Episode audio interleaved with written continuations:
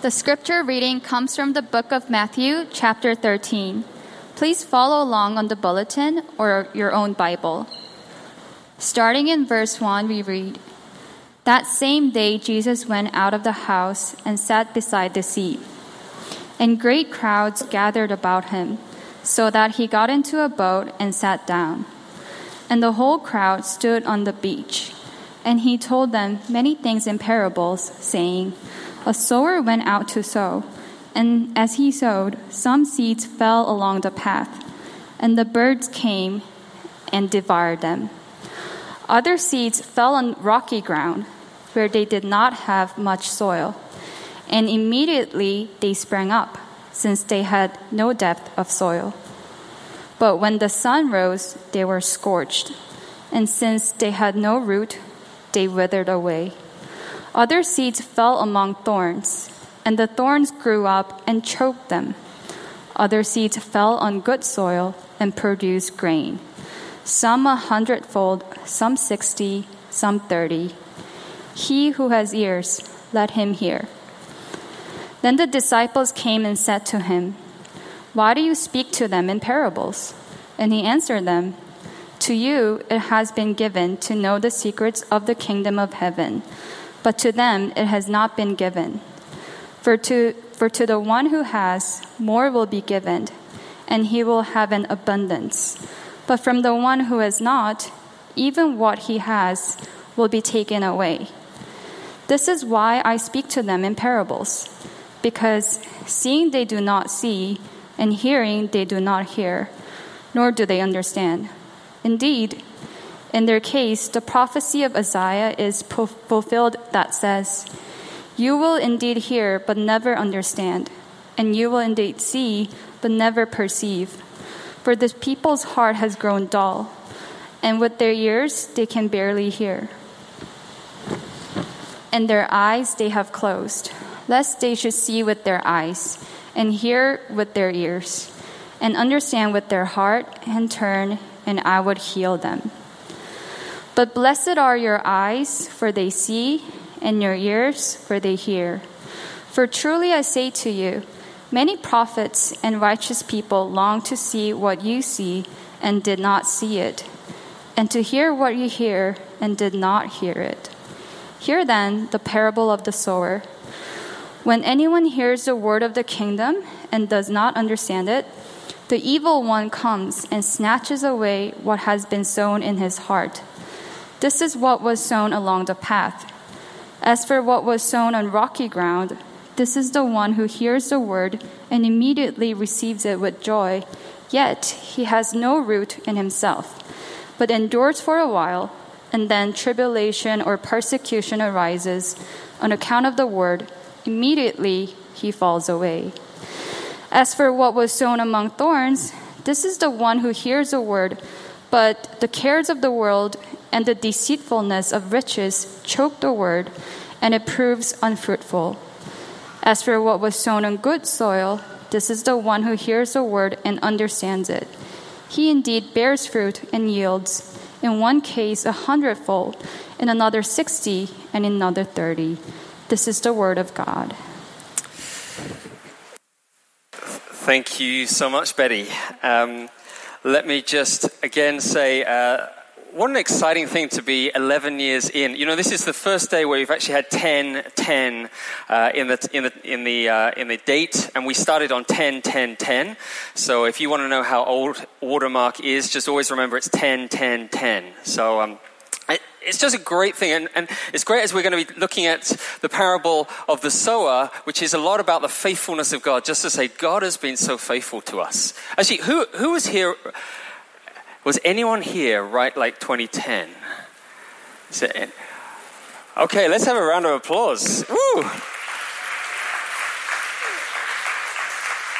That's great. Well, those of us who are newer, you can go and actually chat to the, the old veterans and uh, find out what it was like back in the old days. Um, but let me, let me just pray for us and uh, as we get into God's word now. Father, you are faithful. Lord, I thank you even as we look back over uh, 11 years of our time as Watermark, you've taken us through many seasons, many journeys, many ups, many downs, and yet you have been faithful.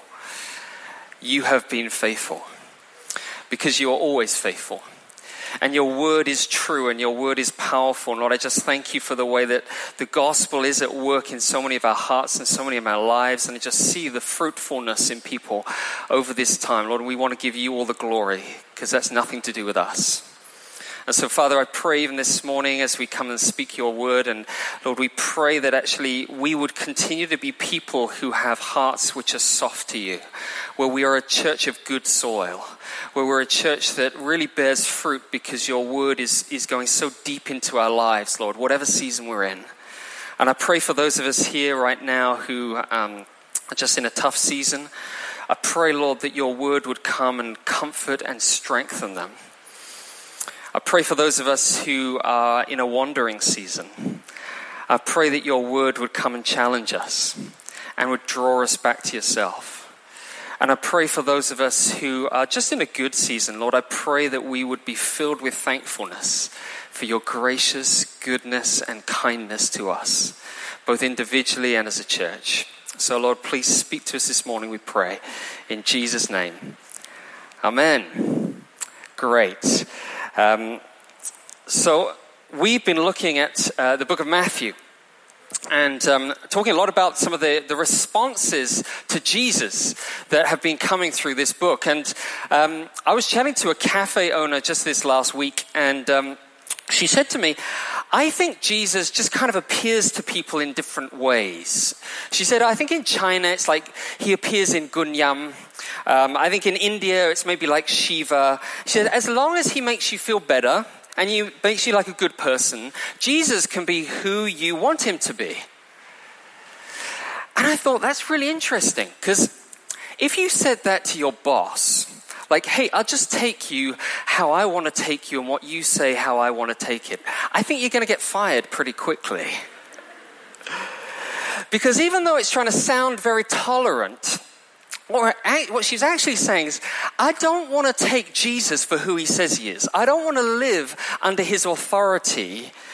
And so the book of Matthew is actually calling us to responses and not just to kind of go, oh, let me just kind of park you on one side, but actually it's saying Jesus is the authoritative king who is bringing in his kingdom and he's calling people to follow him as the only way to God. And he's saying, um, through his miracles, through his healings, and even through uh, the way that he, he, he loves people and cares for people, he's saying, listen, come to me, but you don't, but take me for who I say I am. Because you can reject the claims of who I am, or you can accept them, but you can't say, I accept Jesus, but I want to take you on my terms. That's not an option. And this is what Matthew has been, has been bringing to us all over these number of weeks. And we've come now to chapter 13, which is actually a shift in the book of Matthew. And it's, Jesus tells seven parables in the, the chapter 13. And we don't tend to use parables a lot these days, but a parable is a story or illustration which is providing a mirror on reality. Okay, it's, it's using everyday imagery to bring a window into your heart and what God and His purposes are like. You know, I, I had someone recently ask me, um, why didn't all the first century Jews follow Jesus? It's a good question if he was so great. And in this chapter, Jesus is using the parables, and he's going to use this first parable, the parable of the sower, to begin to explain why people are not all responding to him and following him. He's he's using this parable to interpret every actually other parable that he's going to tell us, okay, coming up. Because this parable both explains people's responses, but it also predicts how Jesus will continue to polarize people between those who, who all the way to the cross, to the early church, and even today, to what are you going to do with him? Because you can't just park him on the side. You can accept him or reject him, but take him for who he is. And so we're going to look today, and if you've got your bulletin, please kind of follow through with the, the parable. This is a very famous one. And we're going to look at three different things. We're going to look at varieties of soil, we're going to look at testing the soil, and then we're going to look at how are we responding to this. Okay, so that's where we're going. And so the parable is an agricultural one, okay? Very fitting for Hong Kong. You know, it's about four soils the path, the rocky soil, the thorny soil, the good soil, where this farmer is going out scattering his seed. And the fact that only one of these soils, the good soils, in the end bears long term fruit. And because this parable, I think actually many of us are familiar with it, but in Hong Kong, if Jesus was here, I don't think he'd say exactly the same today. I think he might use something like this. I think he might say, there was an investor who was putting seed capital into a series of startups. And the first set of companies he invested in went bankrupt within a short time. And then the second started really well until COVID hit. And then they collapsed as the owners just kind of cut their losses and ran. And then the third seemed a good investment for a while, but there were underlying structural issues, mismanagement, poor investments, which eventually surfaced, and the cash reserves just drained away until it collapsed. But the final set of startups had good management. They persevered through several economic crises and eventually produced a healthy profit. Even the weakest performer was far more profitable than the market could have predicted. That's the parable of the sower. And what is Jesus actually talking about? Okay, these companies, these soils, and I'll use soils from now on, but you get the, you get the picture. He's talking about the soils, he's talking about the hearts of people, and into which the seed of the gospel is sown the message of Jesus is put into our hearts.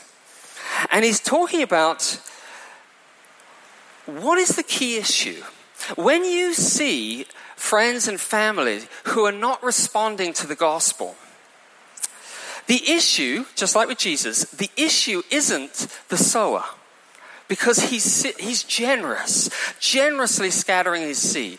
The issue isn't the seed, because the seed, the gospel message, is powerful. It's always powerful. He's saying the issue is the soil of people's hearts. And you know, this parable actually shouldn't be called the parable of the sower. It should be called the parable of the soils, because that's what Jesus is talking about. And so Jesus' explanation for this in verses 18 to 23 actually, in context, matches on to the very people he has been engaging with over this time. So let's kind of um, walk through these just a little bit. You see, the first soil is like the Pharisees who have grown hostile to Jesus. So hostile to him that Jesus can't any longer preach in their teach in their synagogues. He's actually got to go out to the seaside in the open air because the, the hostility is so great. These were the religious people. And the, the point is that they, like we, can hear sermon after sermon. They can be engaging in God's word. You can even tell us the main points back verbatim from what was said.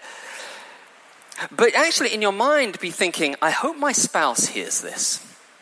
Or this is for somebody else. And somewhere between the benediction and the car park, Satan comes and snatches the word away from you. And it's just kind of bounced off your heart like a hard path. That's the first soil. The second soil really are like the crowds who are around Jesus. You know, a couple of the chapters earlier in Matthew, um, some of these, these uh, the crowd have come up to Jesus and says, Jesus, we really want to follow you. And it sounds amazing. It looks great. But Jesus says to them, Foxes have holes, the birds of the air have nests, but the Son of Man has nowhere to lay his head. In other words, are you prepared for the cost of what's coming up? Because, in other words, Jesus has thousands of people coming to him, crowds of people, and we would get dazzled by the numbers. We'd think his ministry was super successful, but Jesus doesn't get dazzled by them. In fact, in John 2, he says this He says, Many believed in him, but he didn't entrust himself to them, for he knew what was in a man. You see, what he's saying is actually the people who are coming to him in the crowds are coming just to get something from him. It's kind of Santa Claus Jesus. They want some inspiration from him. They want him to fix a problem in their lives. They want a healing. They want something from him, but they don't actually want him. And I hear many people actually go, you know, we had this amazing alpha course, Christianity Explored, and a hundred people came to faith, and it was amazing. Or some others say, hey, uh, this person, they prayed the sinner's prayer, and, and now they're a believer, and, let's, and, and it's amazing. And, and I want to go, when I hear that, I want to go, yes, let's celebrate. There's more joy in heaven over one sinner who repents uh, than over a hundred righteous. That's true. But I also want to go, let's see. Let's pray that actually they get rooted in deep soil, not just superficial soil. Let's pray they're not users of Jesus, but they're lovers of Jesus. Let's pray they love Jesus in the long haul. Because that's what Jesus is talking about with the second soil. That's the, uh, the um, rocky soil. And then the third soil, the, the thorny soil, um, uh, actually, by the way, the, the rocky soil, what happens is then when things just, the pressure starts hitting, the things that they really wanted start getting on the line because you're following Jesus. What they choose to do is say, hey, I prefer my career rather than actually really the cost of following Jesus. I prefer actually just to have a comfortable life rather than actually really facing the challenges of following Him. And so they back down because they've got no roots. That's the second soil. The third soil, the thorny soil, are people like Judas, who is actually one of the disciples. He's right there. He's super involved in church. He's doing all the stuff. He's doing mission trips with Jesus. He even gets personally served communion by Jesus. That's so close to Jesus. But his heart is thorny, gripped by money or by and greed, or by worries, or by ambition for his own self. You know, he steals from the communal purse of Jesus, and he betrays Jesus because of greed. And it, the point is that actually the idols in our hearts, which in one sense are always there, can take time for them to come up, and the thorns can just choke them in time and choke the seed. They're a dangerous group. But then the fourth, the fourth ones are the true disciples. They're actually not just the 12, there are a whole lot of followers who are around Jesus as well, that Mark 4 tells us. And they are not perfect superstar Christians. Okay? Jesus has to go to them. How is it that you don't understand what I'm talking about? He goes, Oh, you guys have little faith at times. Jesus does get a little frustrated with them.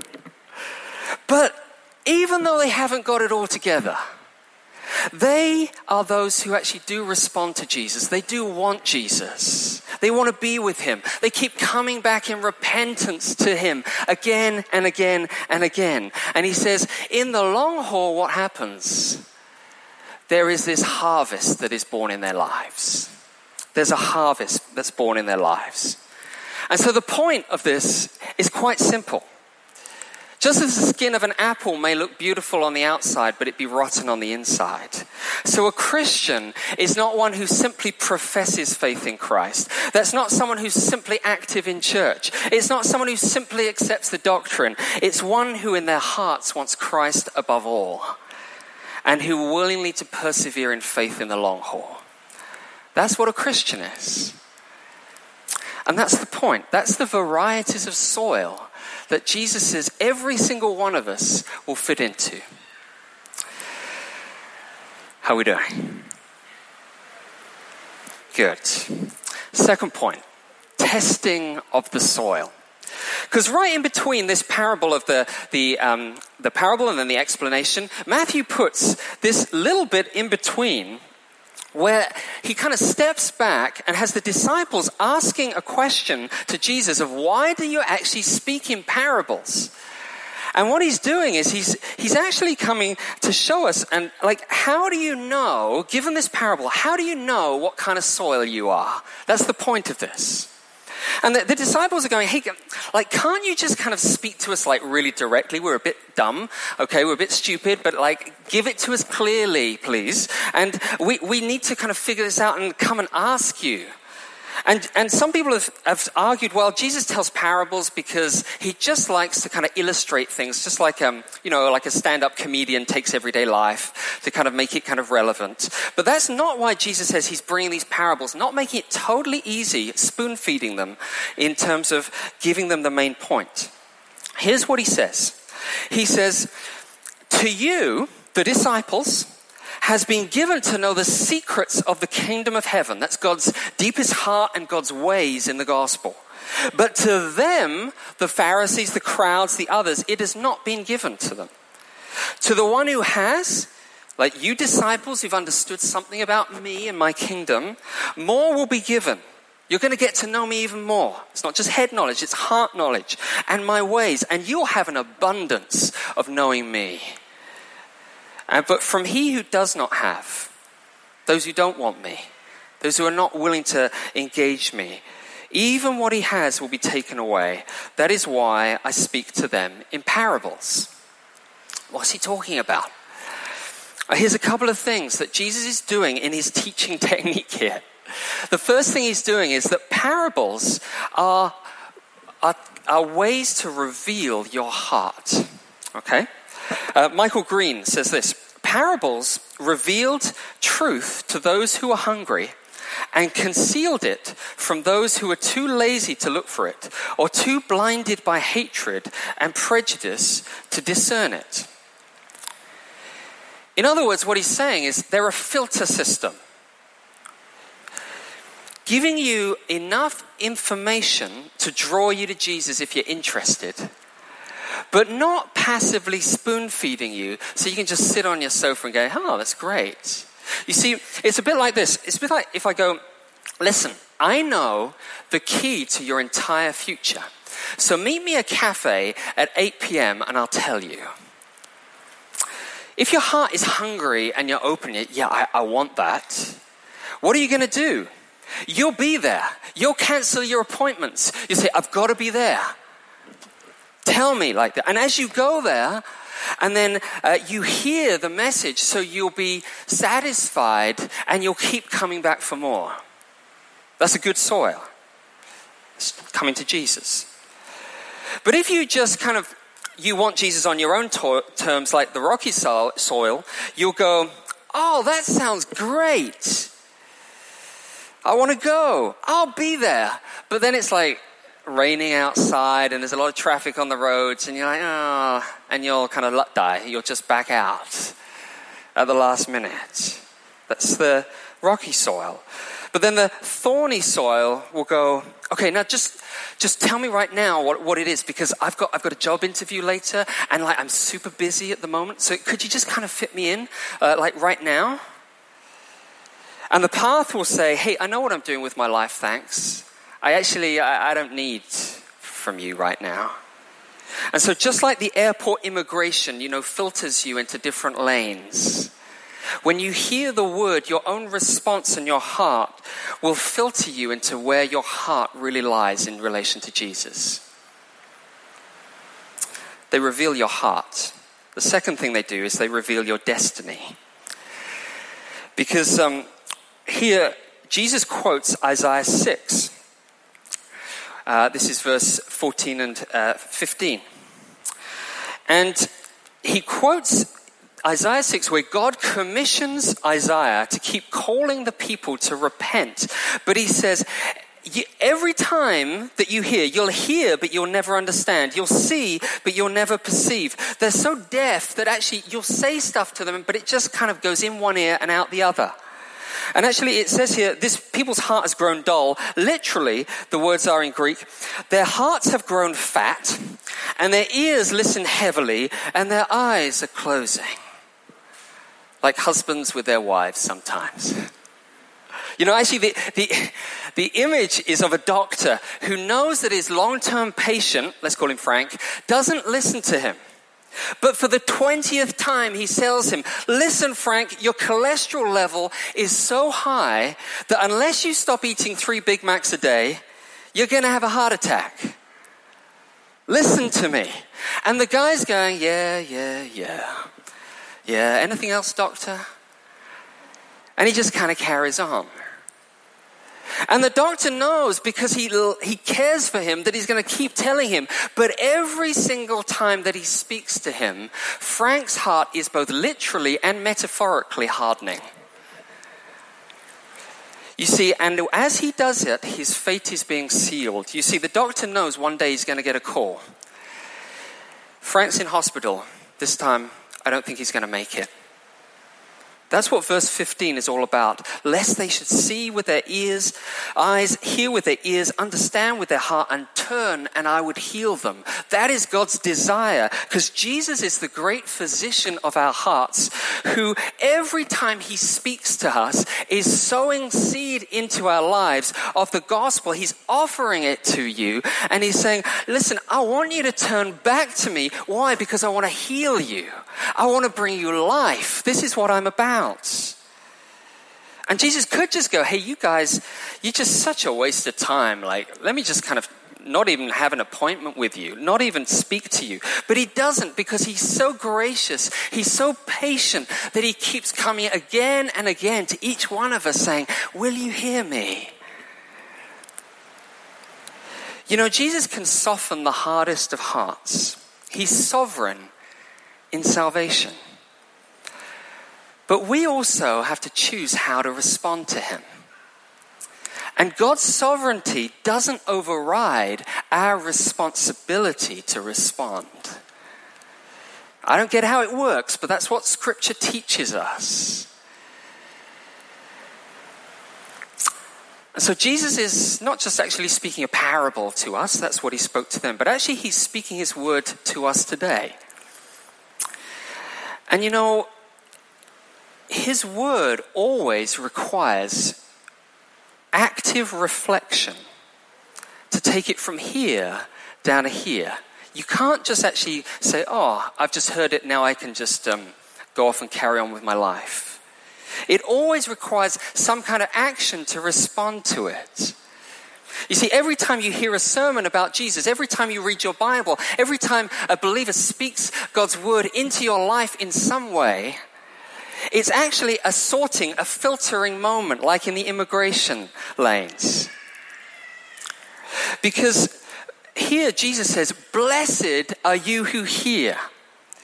If you're a Christian, when you hear the gospel message, when you hear God's word, I don't know, do you see that as a privilege?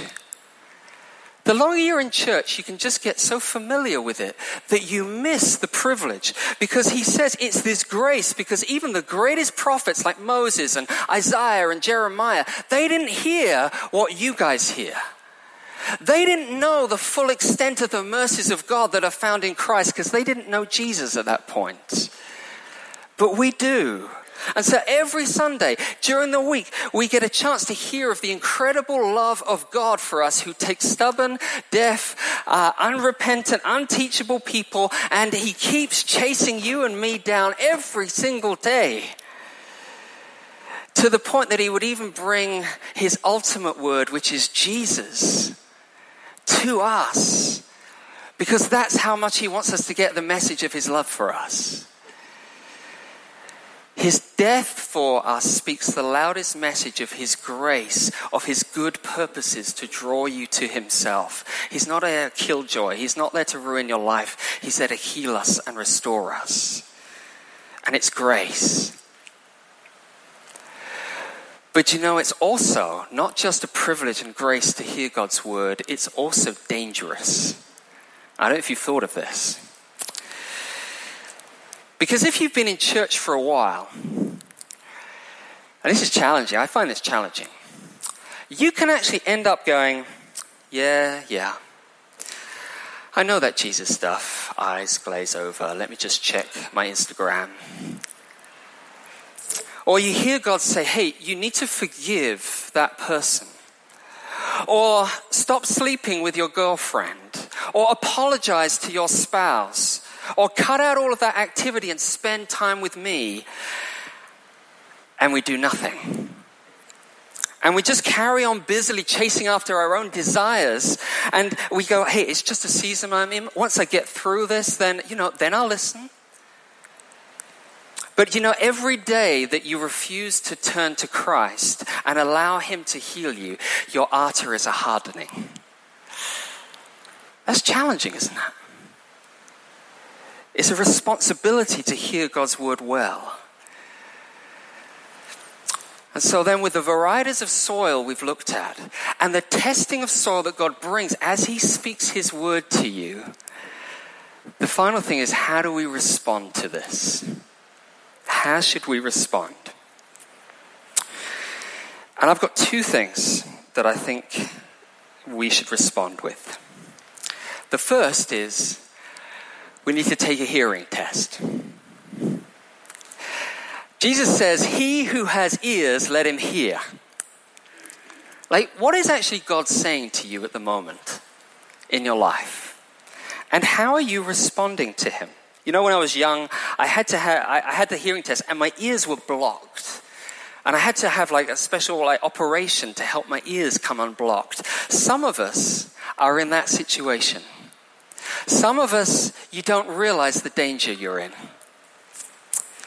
You know God is calling you to surrender in an area of your life, but you're going, yeah, yeah, just another day. You come to church regularly, but you actually don't want to hear. And God says, He appeals to you. Today, if you hear my voice, don't harden your hearts.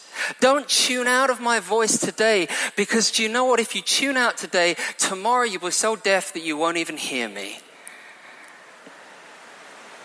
So repent, whatever I'm calling you to do, like stop right now and you've got to take it seriously because you don't want to get a heart attack.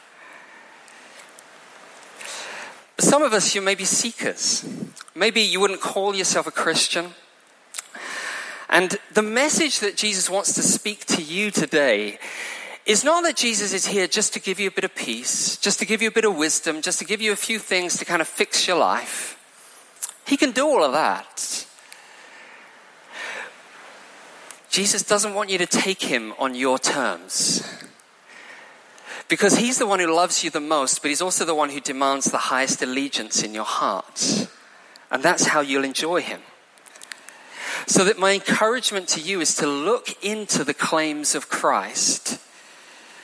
Let him be the God of your life. I encourage you to join the Explore course on the 25th of October to actually ask questions and actually take the opportunity as someone who's hungry for more, to go and seek to satisfy your hunger with who Jesus really is.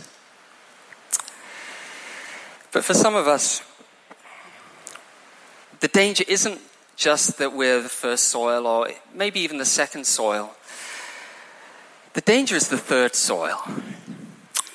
That many of us get choked and distracted. You know, in, in, in Mark 6, it says, even Jesus' closest disciples, so people who were actually the fourth soil, at one point they didn't understand him because their hearts were hardened. In other words, what it's saying is it's possible for someone to be a true follower of Jesus, but have seasons where actually you may be more like the path, or more like the rocky soil, or more like the thorny soil than the good soil. And so you may have worries about your work. You may have worries about your kids, about whether you're going to be single all of your life. You may have desires in your heart for promotion, for getting into that school, for financial security, to be liked, to be in control, to be whatever it is that you're chasing after. They can be really good things, but if they begin to choke you, what you'll see is when you come to church on Sunday, when you come to your CG, when you spend time with the other believers, you should be thinking, what is it that I really want at this moment? Like this morning, what do you want? Do you actually want Jesus for who Jesus says he is?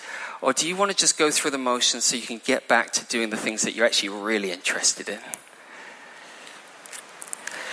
You know, it challenges me. Like, do we make space to hear Jesus? Maybe coming a few minutes early on Sunday. I know Kevin mentioned that before. Or even just every day in your week. Or is your heart so busy and so crowded, so rushing from one thing to the next thing to build your own empire, that actually you just love Jesus just to tweet his word to you? Because that'd be so much like, amidst your busy schedule, that's all you can cope with. But actually, he comes to you and says, Take a hearing test. How are you hearing me? Do you want me? That's the first thing. This is challenging, right? It's challenging. But the second thing of actually how should we respond is this. Don't just take a hearing test, also aim and have a vision for the long haul. You know, grain was sown in the autumn and then it was harvested in the uh, early summer of the next year. In other words, in between, there would be these seasons of plowing, there'd be rains, there'd be storms, there'd be waiting, there'd be all kinds of seasons that went in between before the harvest arrived. You know, I, um, I listened to a great podcast which talked about just the, the different stages of life. And they, they talked about how the person in their 50s and 60s is actually bearing the fruit of what they did in their 20s and 30s. That's scary. Because uh, now, if you're not a, weren't a believer in your 20s or 30s, you, you know God redeems and He can yield a harvest at any stage. He's amazing like that. But it's true that if you're in your 20s now, you're discovering yourself. You're trying to fight, try out stuff, trying to find what you're good at, what you're not good at. But here's what I've seen in Watermark over the last 10 or 11 years. I've seen that those people who in their 20s and in their 30s, but their 20s, who actually knew how to put deep roots into God through regular scripture reading, through prayer, through confession of sin, through actually bringing people into their lives to help them walk with Christ. Those are people who I've seen, in general, be able to weather and get through the 30s and the 40s well. But those who didn't do that, who didn't have the roots, but were super active, super busy in church, they really struggled in getting choked in their 30s and their 40s. Because you know, when you're in your 30s, those of you who are in your 30s, and I think it goes into your 40s, I'm in my 40s and I still feel this, but it's, there's so many responsibilities. There's busyness, there's screaming kids, there's, there's like promotions and extra meetings. And even if you were on fire in your 20s, just when you get to your 30s, you have to have new creativity because the rhythms you had back then, you just can't do the same. And you just got to be intentional at getting other people in your life and getting God's word in your life so that you're going to be someone who walks through this busy, crazy season to get to the place where you're going to have a harvest in your life that others will experience and bear fruit in their lives. So, how are we doing with that? If you're in your 30s, if you're in your 20s, how are we doing? If you're in your 40s or your 50s, or your 60s, or your 70s. I'm not sure we've got anyone in your 80s. Anyone? No one in your 80s yet. Leo, don't put up your hand. You're not in your 80s yet. Who have you got actively alongside you to help you to pursue Jesus? To help you get God's word into your marriage, into your parenting, into your work? Because sometimes we can just have friends who are chasing all kind of other ambitions and they pull us away. But Jesus wants to come to us today. He's speaking to each one of us. He's not speaking to condemn us. He's not speaking to shame us. And if you're going, oh, I've just wasted a whole lot of time in my 20s and 30s, today is the start of a new day. God's word always bears fruit when we respond to it. He's not coming to disillusion you. He's not coming to say, like, beat you up, but he's coming to say, Will you respond to me today? Because I want, and I hope you want as well, if God gets me to 70, if God gets me to 80, I want to be like some guys that I know who have this legacy of just faithfulness and fruitfulness. They're not spectacular. They've made plenty of mistakes. But you know what I've seen in their lives? I've seen this that they have discovered that they are more sinful than they thought they were when they were 20. But they've discovered that Jesus is more beautiful and a more gracious Savior to them now in their 70s or 80s than they ever thought was possible. And they've seen that He is so faithful through every single season that there is no regrets with Him.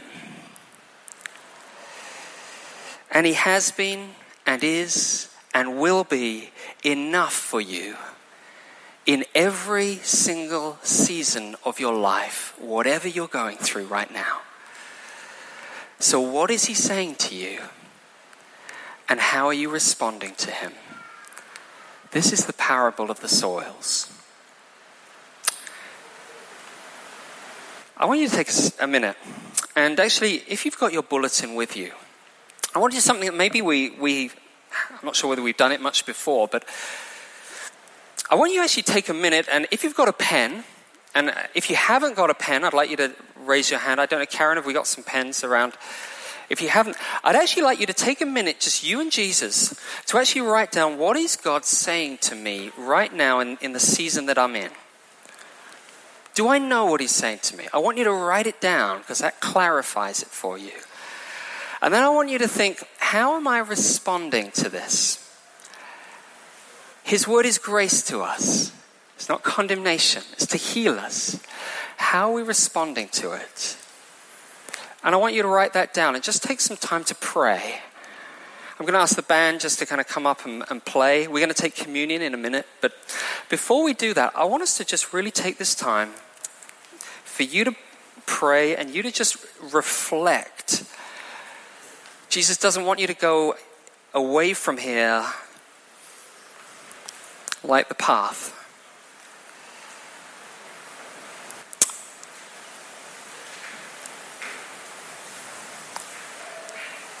So just come before God. What are you saying to me right now? What are you speaking to me in my life? How am I hearing you? Am I setting my stall for the long haul of what you've called me to, or am I chasing after temporary things? And let God just minister to you.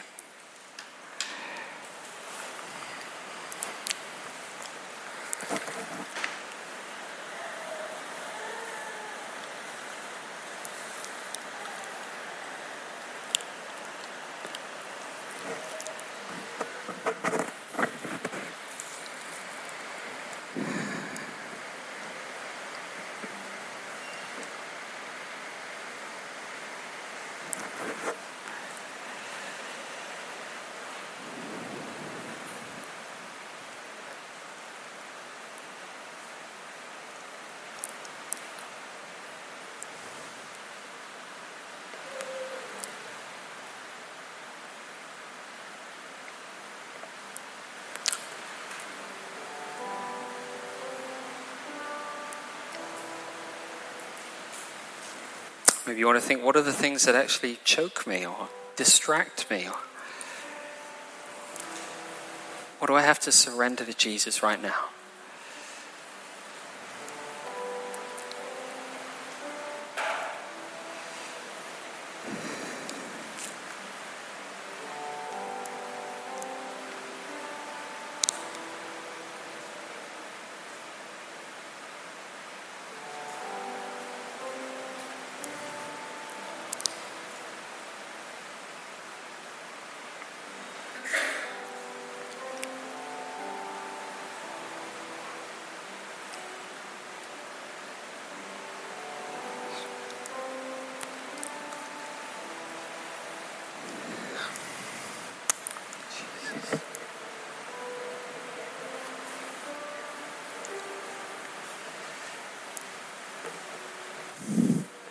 Jesus says, Those who seek me will find me.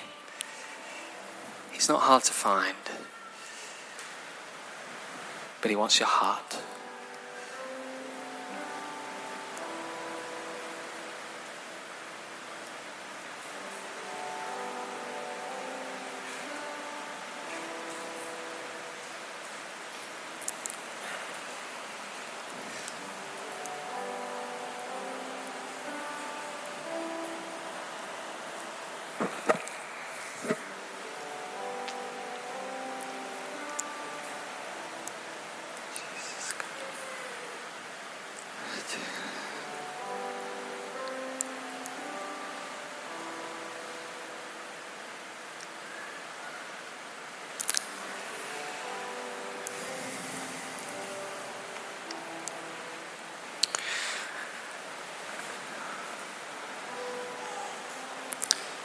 Come to a time of communion. But don't rush if you just need to have the time to just really keep praying and just engaging with God with where your heart is up to right now. Please continue.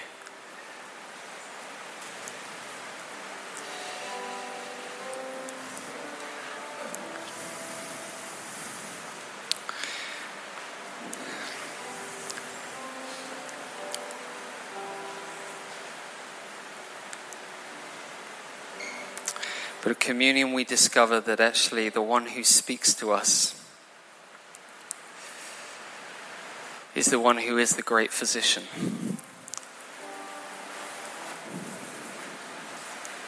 The one who comes to people no matter where their hearts have been. And comes again with an offer of forgiveness, of grace, of healing, of life strength, of energy, of relationship with Him. Communion is a, is a time for people who,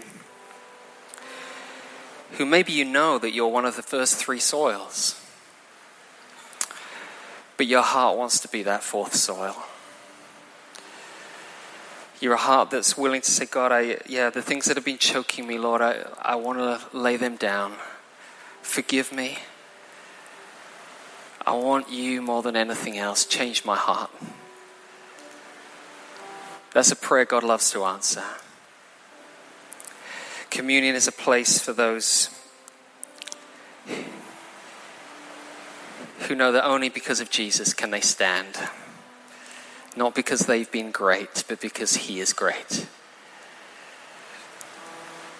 So if you know that actually your heart is just not in a, a, place with, with God and you just need to take longer to deal with Him, don't take communion now, to just take more time to really wrestle where you are with God. If you're not a believer, again, we ask you not to take it because this is a, a meal table which expresses the welcome of the King, but also expresses our desire that we would be welcomed by Him, that we would be His. And so, when you're ready and you've just taken time to, to process, I encourage you to come up and take the elements and then go back to your seats, and then we will take them all together. But do this as a, a sign of saying, Jesus, yeah, I want you. And Jesus, thank you. Thank you that you never stop loving us. So.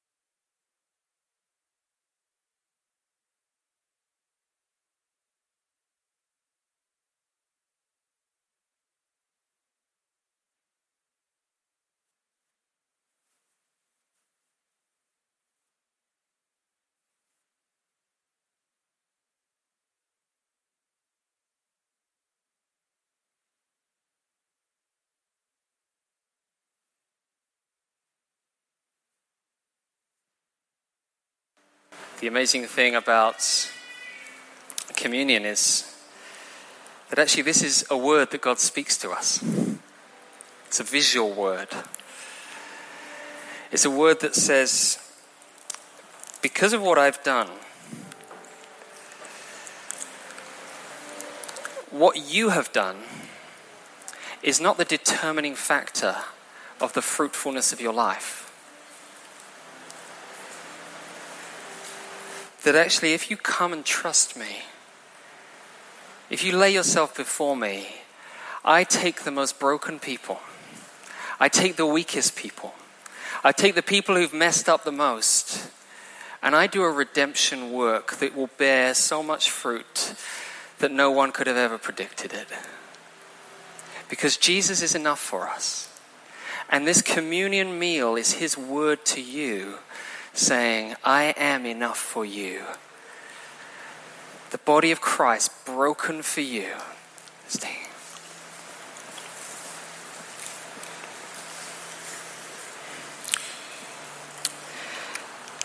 And Jesus, even though at that meal table, he had Judas there. He had a whole load of disciples who were messy. And yet, he looked at each one of them and he still said, This is my blood of the new covenant which is shed for you. I keep coming with my word of forgiveness, no matter where you've been. The blood of Jesus shed for us. Father, I thank you that when you speak a word, you speak a better word than the blood of Abel, which condemns. You speak a better word than the, the word of everybody else around us, which always makes us feel like we're not enough or we've got to work harder or we've got to try harder. But when your word comes to us, it is a word of grace that calls us to the one who is enough for us.